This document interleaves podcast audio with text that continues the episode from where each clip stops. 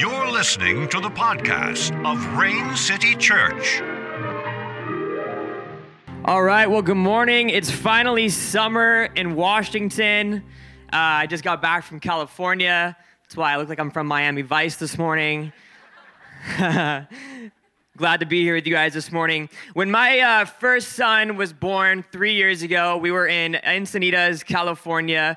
Um, he will always be a little Cali boy. Uh, he's like always tan and has bright blonde hair. Um, and then our other son is, of course, you know, pasty white and red hair, um, like me. So Naya was blessed and Crew was not. Um, no.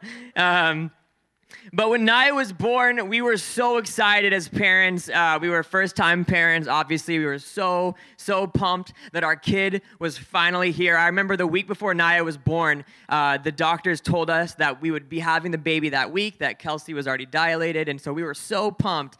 And um, he didn't end up coming for a week. So we kind of like waited around on pins and needles for a week. And that week, I kid you not, I would come home from work and my wife would be on a bouncy ball eating hot sauce packets. She's like, it's coming out. It's happening this week. I'm like, okay, this has gone too far. when he was finally born, um, there's three moments as a parent that you're like, wow, this is real when your baby is first born. Okay?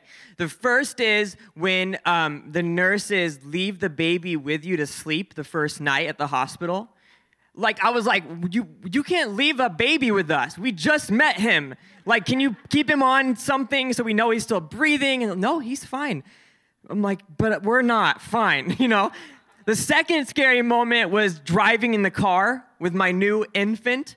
I'm a leadfoot, okay? Born in California, like drove in California. Like people in Washington hate how I drive, and I don't care. And I like I, that was I literally drove like 20 miles under the speed limit in California, which is I think is more dangerous to drive that slow. But I was like, I we can't get in a wreck. We lived like an hour away. My my wife was so mad. And, and then the third scariest thing was sleeping with our baby at home. And I don't know if we just watched too many SIDS videos or what, but we were just like so freaked out that our baby would like roll over and suffocate and die. We we're just like so sure it was gonna happen. And so we're like, okay, what can we do to combat that? Oh, I know, we just won't sleep. We'll just look at him all the time. And so I, I kid you not, we would take turns at nighttime. We would literally, like, I would hold him and stare at him for four hours, and she would sleep, and then we would swap after she fed him. And, and we did this for weeks, okay? And the first night was like, oh man, he's looking at me so beautiful. Like, I could watch you sleep forever. And then night three, I'm like, you're less beautiful. I'm really tired you know, week two, I'm like, why did I have kids? I'm exhausted. And exhaustion like totally changes everything, right? I don't know if you've ever been like chronically exhausted. If you've been a parent or if you are a parent, you know what I'm talking about. But like your emotions are so out of check right? Like you can't even think, you know, healthy about anything. Like the banana falls on the floor and it's like World War III happened and you're crying, you know, like your perspective is all blown away. You think like your wife is out to get you. She's like, Can you pass the milk? And you're like, What do you mean, can I pass? Of course I can pass the milk. What's that supposed to mean? Exhaustion, right? It like it really affects us not having rest, not having sleep. I love the summertime because in the summertime, we get to rest a little bit, right? There's kind of this healthy rhythm of uh, school's out and, um, you know, work's the same because we're not in school anymore. Unless you're a teacher, then you're blessed. Um, and during the summer, during the year, well, we pray for you. Um, but like during the summer, it's just this really natural time for rest.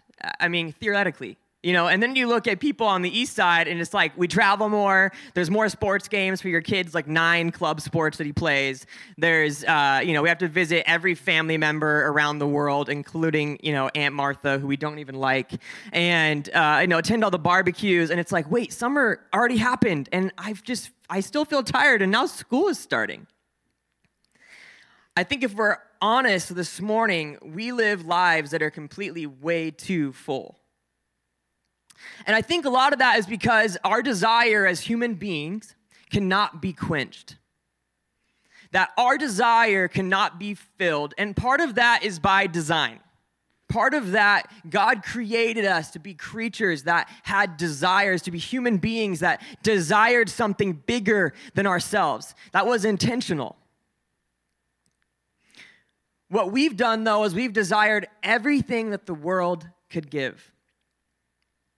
We've, we've filled every, we've, you know, every relationship. We're just like, if we just, if we can just experience enough things, if we can achieve enough things, and I'm gonna, my desire is gonna be filled and I'm gonna feel whole.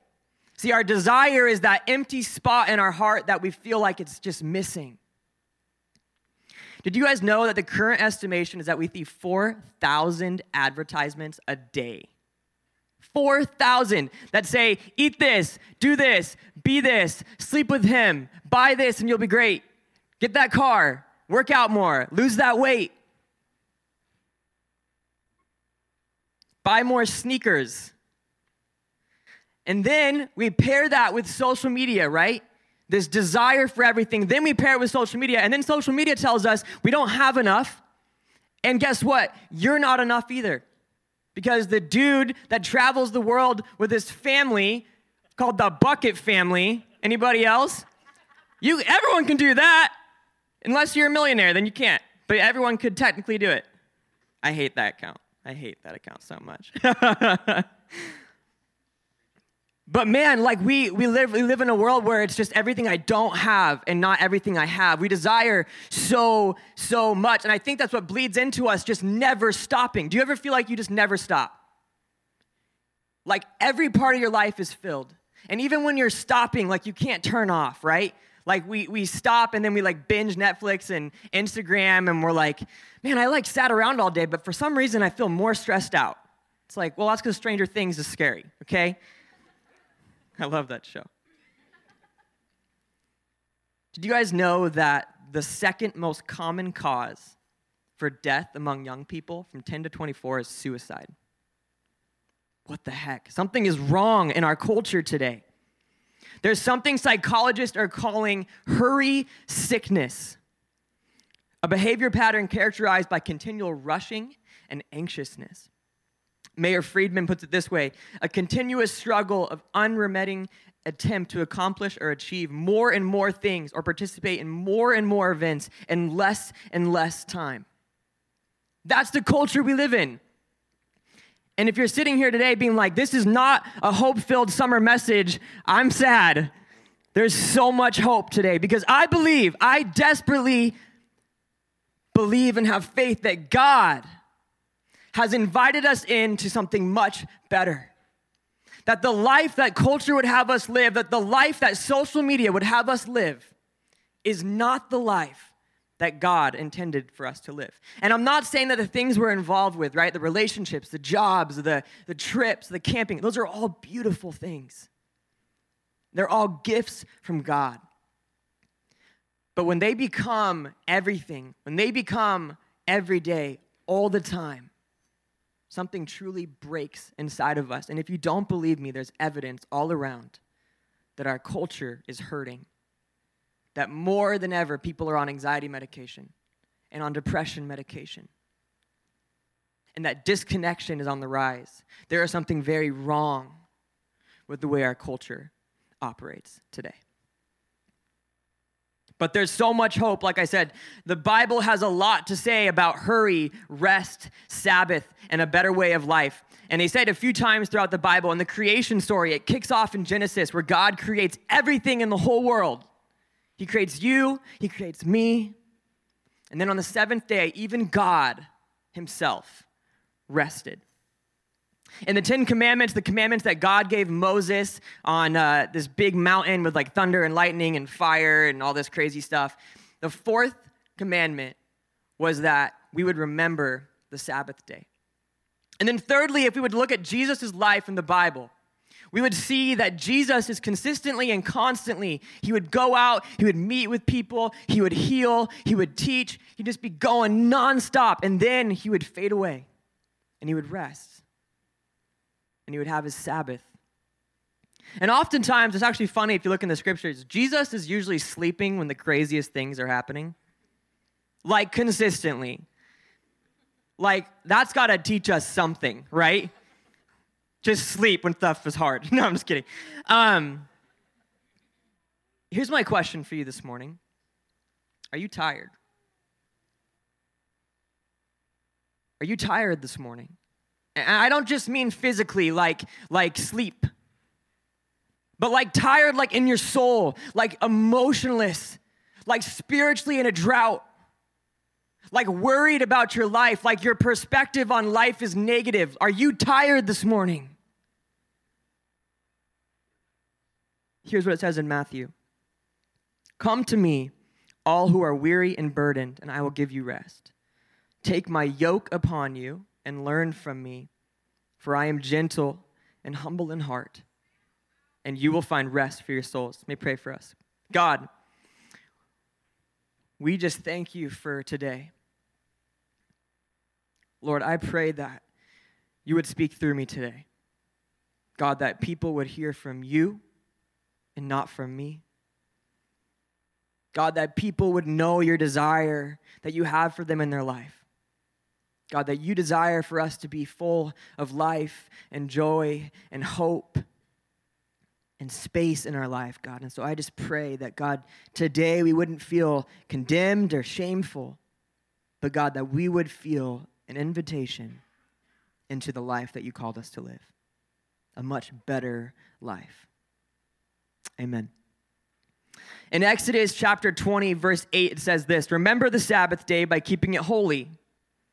Six days you shall labor and do all your work, but the seventh day is a Sabbath to the Lord your God. Now, just want to point out real quick the seventh day is your Sabbath. So I think there's a lot of confusion. Everyone just thinks that Sunday is just naturally the Sabbath, and the Sabbath looks like church, nap, barbecue, bedtime. Okay, like that's what it was for me growing up. It was like we just nothing was open on Sundays. We just went to bed. But sun, Sabbath is really just that seventh day. So for my family, we do it Friday night through Saturday. On it, you shall not do any work, neither you, nor your son or daughter, nor your male or female servant, nor your animals, nor any foreign residing in your towns. For in six days the Lord made the heavens and the earth, the sea, all that is in them but he rested on the seventh day. Therefore, the Lord blessed the Sabbath day and made it holy. No work on the Sabbath. So, bummer, not even our chickens can work on the Sabbath, guys. Our chickens can't work and our kids can't work either. So that's a bummer. The house is going to be dirty. What's interesting to me about this commandment, right, is keep the Sabbath day holy, practice the Sabbath day, is I think most of us, if, if we were honest, like we try to follow the Ten Commandments. And I think most of our culture does, right? Like, don't murder somebody, like, okay, check. Don't steal anything. Hey, you shouldn't covet other people's stuff or their wives or their husbands. Like, yeah, probably shouldn't do that. Like, all of those commandments, right? Like, honor God, like, hey, cool, I, I can get that. But remember the Sabbath day and keep it holy. That's not something we do very well, right? Like if, if someone works all the time, we don't be like, hey man, you should slow down. We'd be like, wow, dude, you work hard. Like, way to hustle, bro. Dang. You know, it's like that's it's like a it's like a woo, go get them. And it's the same in ministry, right? It's crazy. If, if a pastor was to break any commandment, you know, publicly, people would freak out. You know, like if Jesse, our lead pastor, it's not me, by the way, so you can come back. Jesse, our lead pastor, if he broke a commandment like stealing or murdering, like people would be pissed. Right? But if a pastor works all seven days and ministries grow, you know what happens? He gets a raise. Not here. Our elder board believes in Jesus, but everywhere else. Everywhere else, if a pastor works seven days and things grow, he is actually given an award for that. Way to go, making ministry grow. What is wrong with that? It said on the seventh day, God made the Sabbath holy. You know what's so interesting is that God created the whole planet, everything in it. He created you and I. And yet, you know what he calls holy? Not us, not the earth, the only thing that God calls holy in his creation story is the Sabbath.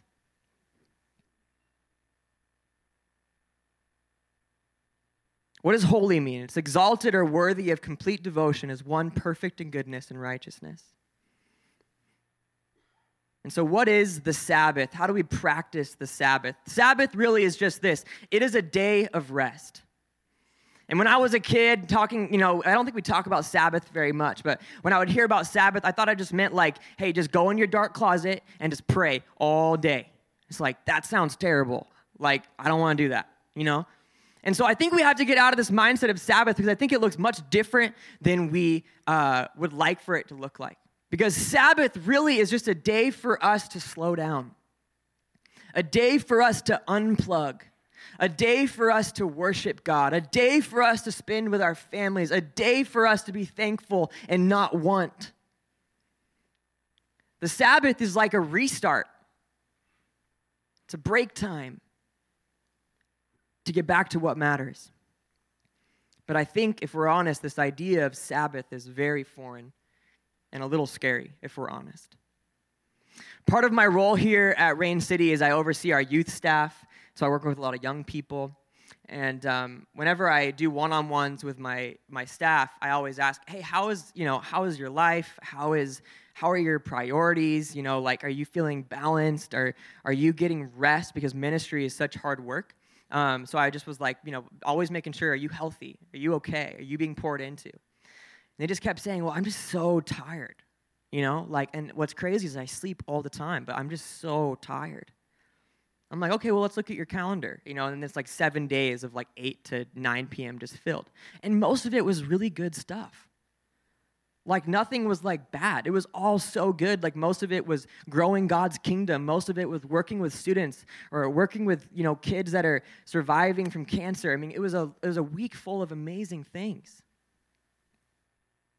but she was exhausted. She hadn't stopped to connect back to the source. In order for the Sabbath to work, it has to be a part of our weekly rhythm. And that's our first point today is the Sabbath. We have to Sabbath as a rhythm. We have to do it continually. And here's what I want to encourage you guys in today.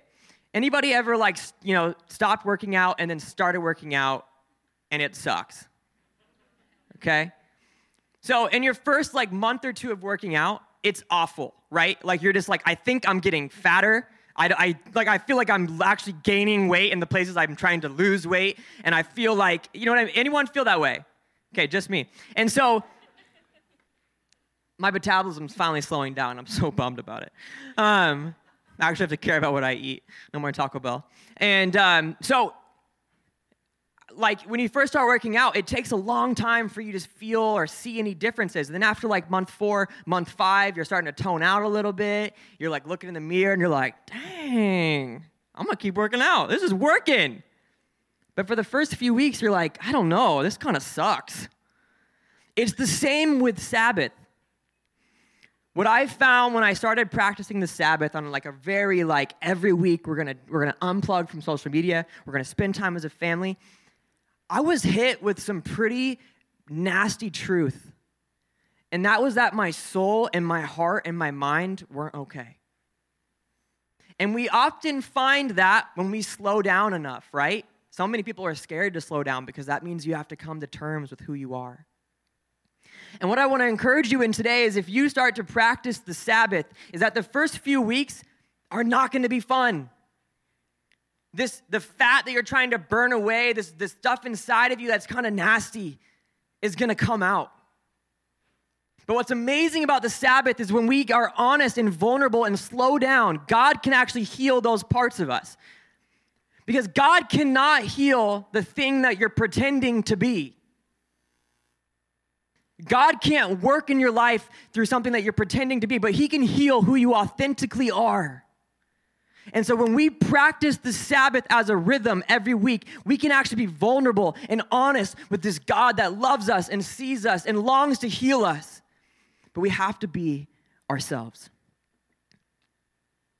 And so when we practice the Sabbath, we can get into a rhythm of authenticity and vulnerability.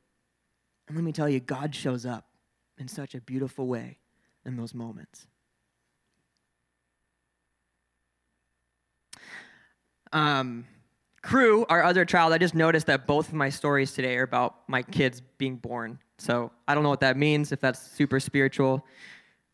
You guys are going to be born into a new season today. It's called practicing the Sabbath. This is little Crew when he was born. He was born a month early, and he um, was just under five pounds. And I could literally fit him in my palm.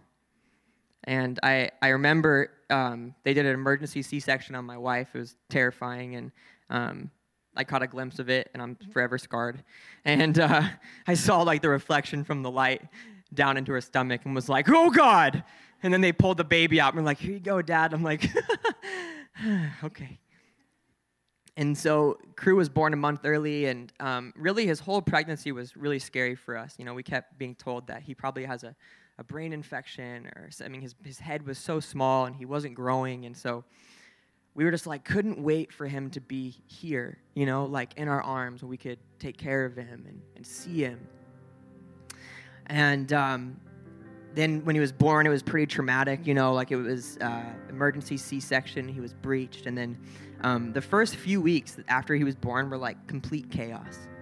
It was like, I think Naya was in the ER twice for being sick with high fevers. I was in the ER once because I got bit by a poisonous spider on not just one leg, but two. And my whole body broke out in boils. I kid you not, okay? And, you know, all the while my wife is like bleeding out in bed and she's not healing well.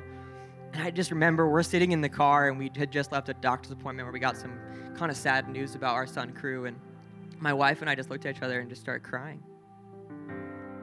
Just like, how do we do this? How do we be parents? How do we keep doing ministry? How do we how do we keep doing all this stuff? And then we just felt this still small whisper from God, and it said, Just come to me, and I'm going to give you rest. It says this in Psalm 23, 1 6. The Lord is my shepherd, and I lack nothing. He makes me lie down in green pastures, and he leads me beside quiet waters, and he refreshes my soul. You guys catch that? He makes me lie down in green pastures. It's almost like he thought we'd be stubborn and fast moving human beings.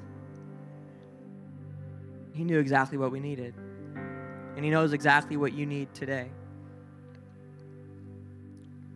He guides me along the right paths for his name's sake. And even though I walk through the darkest valley, I will fear no evil, for you are with me. Your rod and your staff, they comfort me.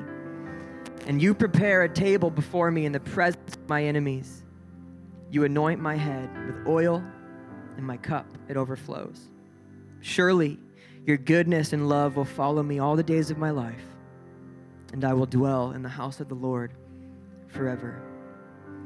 We don't just practice Sabbath as a way to create a healthy rhythm, but we practice the Sabbath as an act of resistance.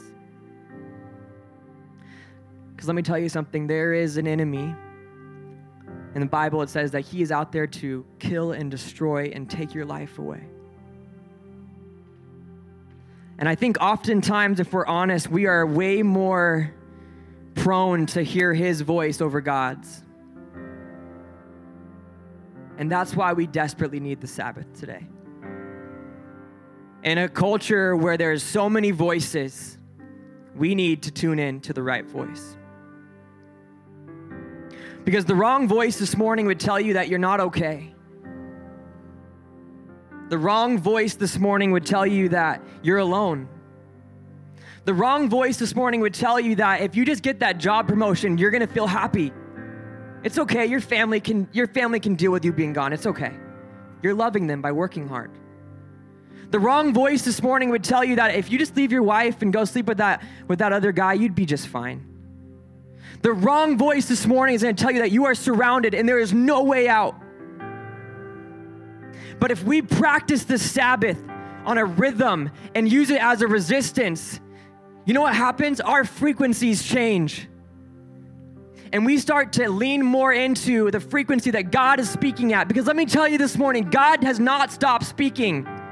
God is no different than the God He was in the Bible. And you know what? He talked to people all the time in the Bible.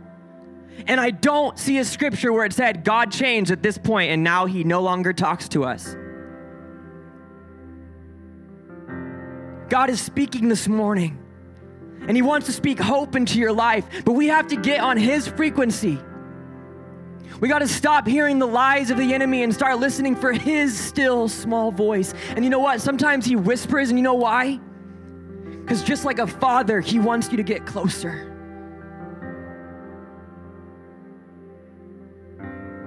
He wants you near.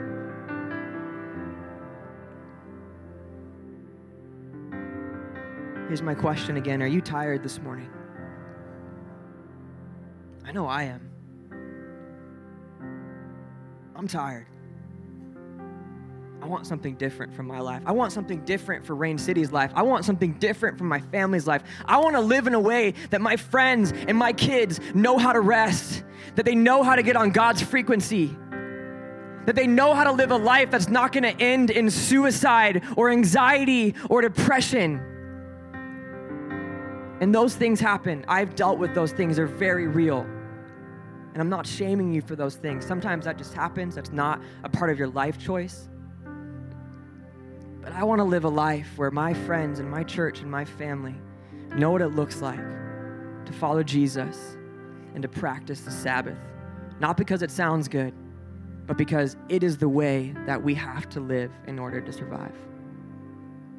And it is the way that God is offering, I believe, our generation, this church, new life. That people would start to notice that, man, folks at Rain City, they're alive. Man, they are on a different frequency. Man, their life looks totally different. Do you close your eyes with me this morning?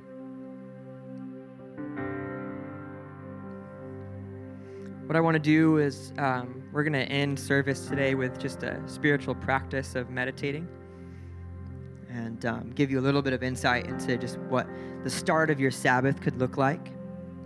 And um, I just encourage you if you if you plan to start the Sabbath this next week, um, it can be so simple. Just a day of rest and simplicity. Unplug, be with your family, eat good food Lots of good food. But here's a great way to start. Before we get started, I'm just going to pray for us. Lord, I just thank you for my friends in this room. God, that are, are desperate for you. God, there are people in this room, my friends and I, God, that we are just so passionate about the folks that live outside of these walls. And God, so many of us desperately need you. We desperately need rest this morning. We desperately need your peace this morning, God. God, I, I just pray that your spirit would fall in this place right now. God, I just pray that people would feel your presence in such a tangible way right now. God, that they would know that even if you they can't hear you, but they just have this feeling, God, that you're speaking to their hearts and that you're drawing them in. And you're saying, Come to me. I know you're stressed out, I know you're burnt out. Take my yoke, take my peace. I gave it to you, I give it to you. Here's what we're going to do with every eye closed. I would love for you just for a moment, just think about a place in the world or somewhere in your imagination, just think of something that, a space that you love, the scenery that you love. Maybe it's sitting by a lakeside or by the ocean or on top of a tall building, but just think of a, a place where you just feel at peace.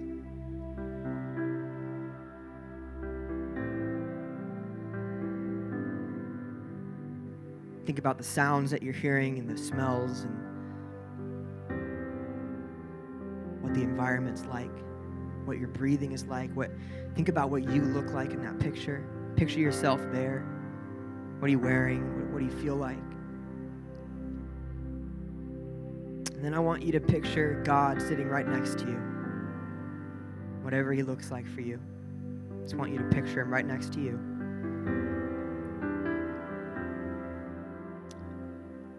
What does his face look like as he's looking at you and talking to you?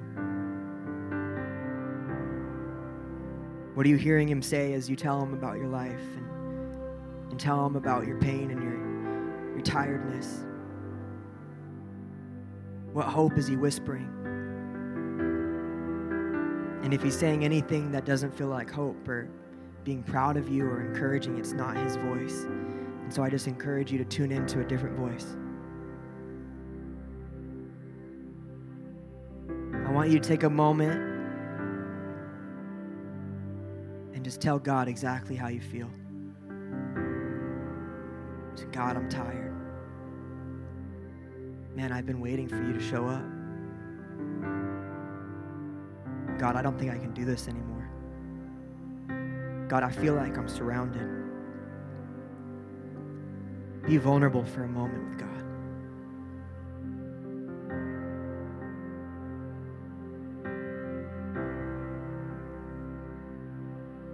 And then take a moment to listen to what He's saying. Because I promise you, this is what He's saying that I love you and that I see you.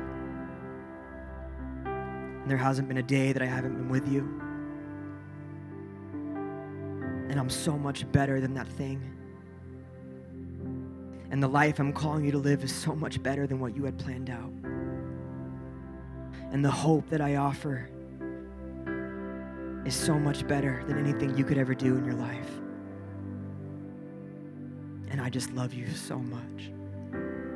And I see you. And I know you. And I created you.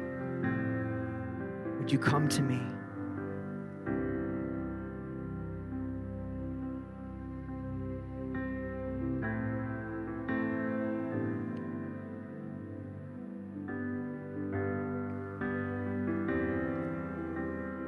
God, we are just grateful for you being here. God, for inviting us into a new way of life, God, of, of practicing a rhythm that is connected to you. God, of practicing rest and experiencing a restoration that only you can give. God, and that we have that available every week through you. We thank you for who you are, God. We thank you for the cross, that we could even live a life connected with you because of the death on the cross that covered our sins, that we couldn't deserve, and yet you freely gave it. And you freely give it every single day. We love you. Amen. Well, hey, just a few next steps for you guys before we close our service today. If, if um, any of this was interesting or uh, hit a chord with you, um, I just put together a list of recommended reading um, that goes along with how to practice the Sabbath and what it looks like and how to practice it in our cultural moment right now. And so you can check a box on your app in the connection card. It just says next steps, and you can check that box, and we will send you that list of recommended reading. Um, I've also created a spiritual practice of just like here's some things that you can do on your Sabbath. So here's a thing that you can do on your day off. Um, there's there'll be spots for if you have kids, if you don't have kids, if you're single, if you're married. Just some ideas for how to start practicing the Sabbath. Um, because I believe that, like I said today, we, we have to change, and we have to start following the life that God has called us to live. Amen.